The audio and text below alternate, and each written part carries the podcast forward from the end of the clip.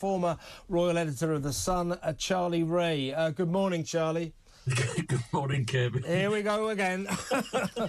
uh, it's, only, it's, only, the 7th of January. I mean, seriously, I, I, mean, you and I can remember, I think we were almost working together back in the 90s during the mm. Diana uh, saga, which was, of course, uh, incredible. You know, an incredible royal story that uh, mm. shattered the kind of uh, myth that the royal family are above all of these uh, earthly matters, you know, uh, and, and, we we witnessed painfully the.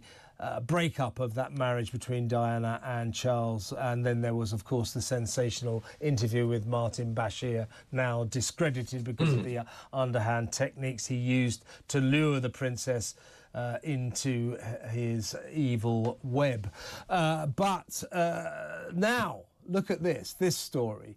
Uh, this prince just unleashing uh, just a volley of extraordinary revelations about his family, things that I think any decent person would say you shouldn't reveal.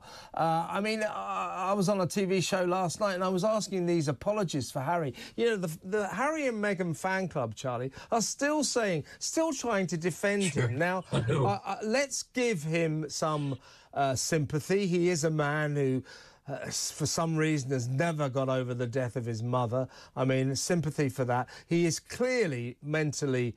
Uh, I would say ill. He's got uh, serious mental health issues. So for that, he deserves our sympathy. And sure. no, no, one would attack a man for being uh, uh, upset over the death of his beloved mother. Uh, uh, but that does not, that should not have given him license to write this book to say what he said about his father, about his brother, about his family. It's it, it, it's malicious and spiteful. I I've, I cannot believe that the Harry and Meghan fan club are trying to defend him. It's indefensible, isn't it? I think it's indefensible, you're, but you're absolutely right. The Meghan and Harry fan club are trying to defend it. I mean, these are machine gun revelations and accusations that have come out, and, and it's and it's it is a blockbuster. There's no question about that because of the very nature of what is being said. We're, we're talking about Todgers, lip gloss, killing Taliban. Uh, it, my brother hit me, threw me on the floor, and I, I broke the dog bowl. I mean, it, it's astounding what, what has happened. The thing that to me comes out is that Harry apparently is blaming everyone else for everything that's happened to him or gone or he's had to go through. This guy's got more chips on his shoulder than a fish and chip shop. It really has. I think that the uh, the Harry and Meghan fan club. I mean, many of them, the, the undertone of their stance is they don't like the royal family, they don't like British tradition, uh, they want to destroy the royal family, uh, and uh, uh Harry is their hero in this respect. But uh, you know, in terms of you know this fight that he had with his brother. You know, uh, William got. He said the red mist descended. Uh, this is, a, and then Harry says, uh, uh you know, I didn't hit him back. You know, and, and what they, what these these uh, the, the fan club are saying is this is a very serious matter.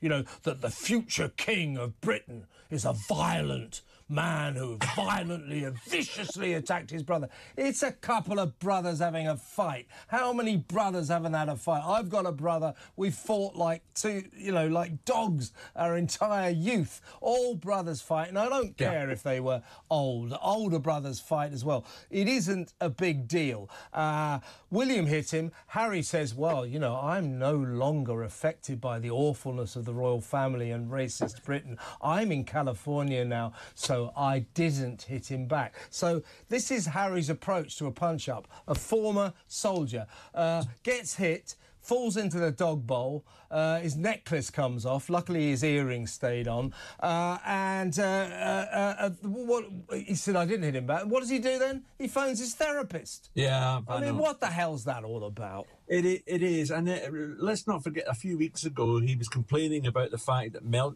Meghan was going through, uh, you know, men- mental issues and couldn't get any help from anybody at the palace.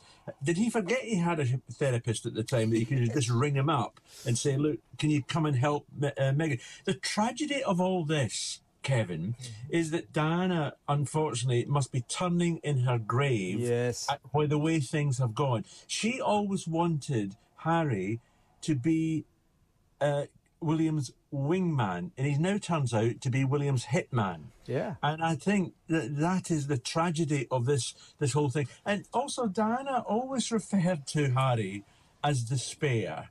You know, she never. You know, it, it wasn't it wasn't meant as a derogatory term.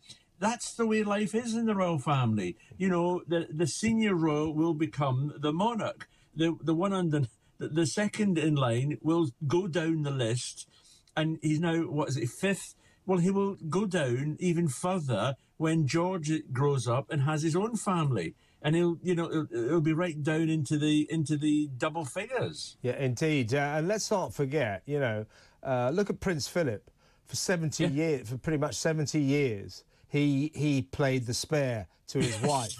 Uh, you know, that's part of royal life. And that's at the heart of uh, Harry's turmoil, isn't it? For some reason, even before Meghan came up and stirred the pot and made it matters worse, without a doubt, he's never been able to accept that he's not going to be the king, that uh, the royal family runs, quite rightly, in a strict hierarchy. And uh, you're either the heir to the throne or you're not. And you have to Yeah. accept that. So all these facts of life, the death of your mother, look, uh, utter sympathy for him and all Sure.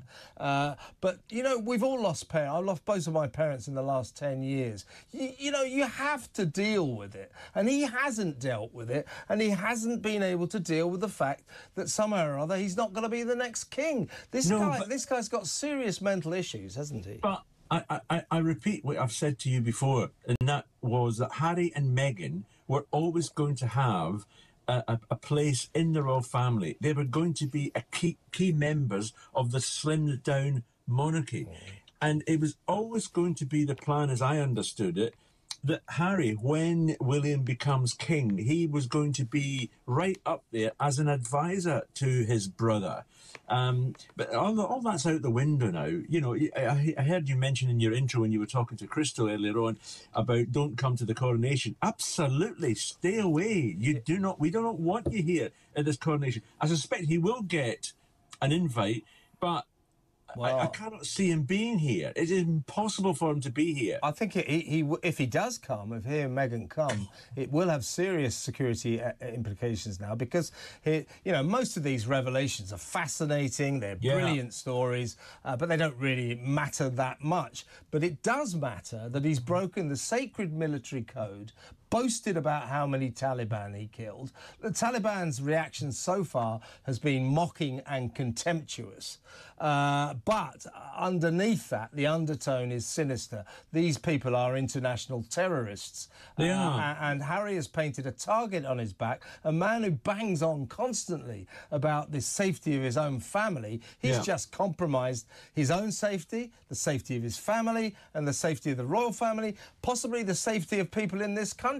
It's extraordinary, and military experts, his former colleagues, are utterly furious with him about this.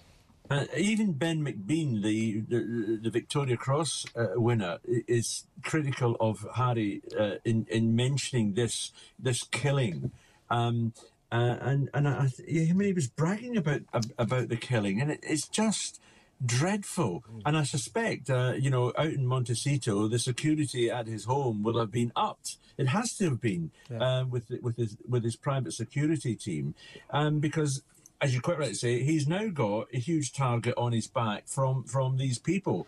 And again, you know, as you said, the man has always complained about security. Well, we took away his gun guard, his royal protection, the Scotland Yard police. And hmm. that was because he was living in America. Why why should we pay, you and I pay, and the, the readers and listeners pay for that security? Yeah. It's just not it's just not right. And he's got enough money to have to hire a, a, a regiment if he wanted. Well, he's going to have to. He'll have to Yes. up his own security. You're quite right. No reason we should pay for it. Uh, but he's just cost himself a lot of money. Uh, this book will no doubt sell well, despite the fact we know every gory detail from it. Uh, so the security implications are very worrying. And the Sun today, uh, he talks a lot, of course, about sex and drugs. Uh, no rock and roll, but sex and drugs. Uh, you know, uh, lost his virginity to some woman behind a pub. Uh, she liked horses. She rode him like a stallion. Thanks for that detail. William and Harry are circumcised. Really? I don't really need to know that. Uh, No. He had frostbite of the penis when he attended Will's wedding. No thanks, Harry. Don't need to know that. Uh, but uh, today, uh, in terms of his drug taking, he talks about Yeah. smoking weed, taking magic mu- mushrooms, taking cocaine. He said cocaine didn't do anything for him, as I suggested the other day on the talk. Well, he needs to get a better dealer, doesn't he? Uh, but uh, uh, this is the front page of the Sun today. Yeah. Uh, Captain Wales missed a drugs test. Now, this is when he was serving uh, based on a military base up in Suffolk, uh, and every off every single soldier there had had to be drug tested. That's what they do. They seal the base. Everyone else has to have a, drug test. Uh, miraculously, uh, Harry was allowed back to London in his Audi uh, for urgent royal business, and and never took a drugs test. No. Uh, so, and, and this story is full of there is no suggestion that Harry had taken drugs. Oh yes, there is.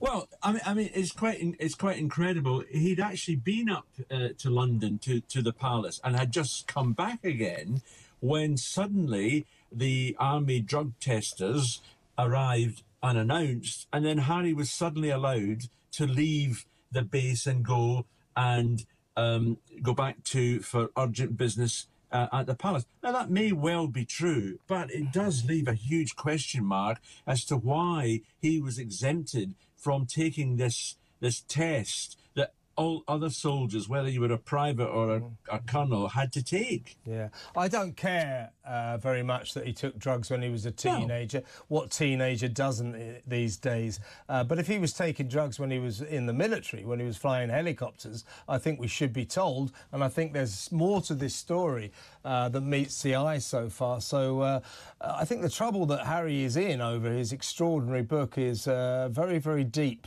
and certainly not over yet. To the extent, Charlie, then I'm afraid you're going to have to talk to me tomorrow as well. Uh, so I'll look. Thank, thank you for your time today. Always At least I get an extra hour.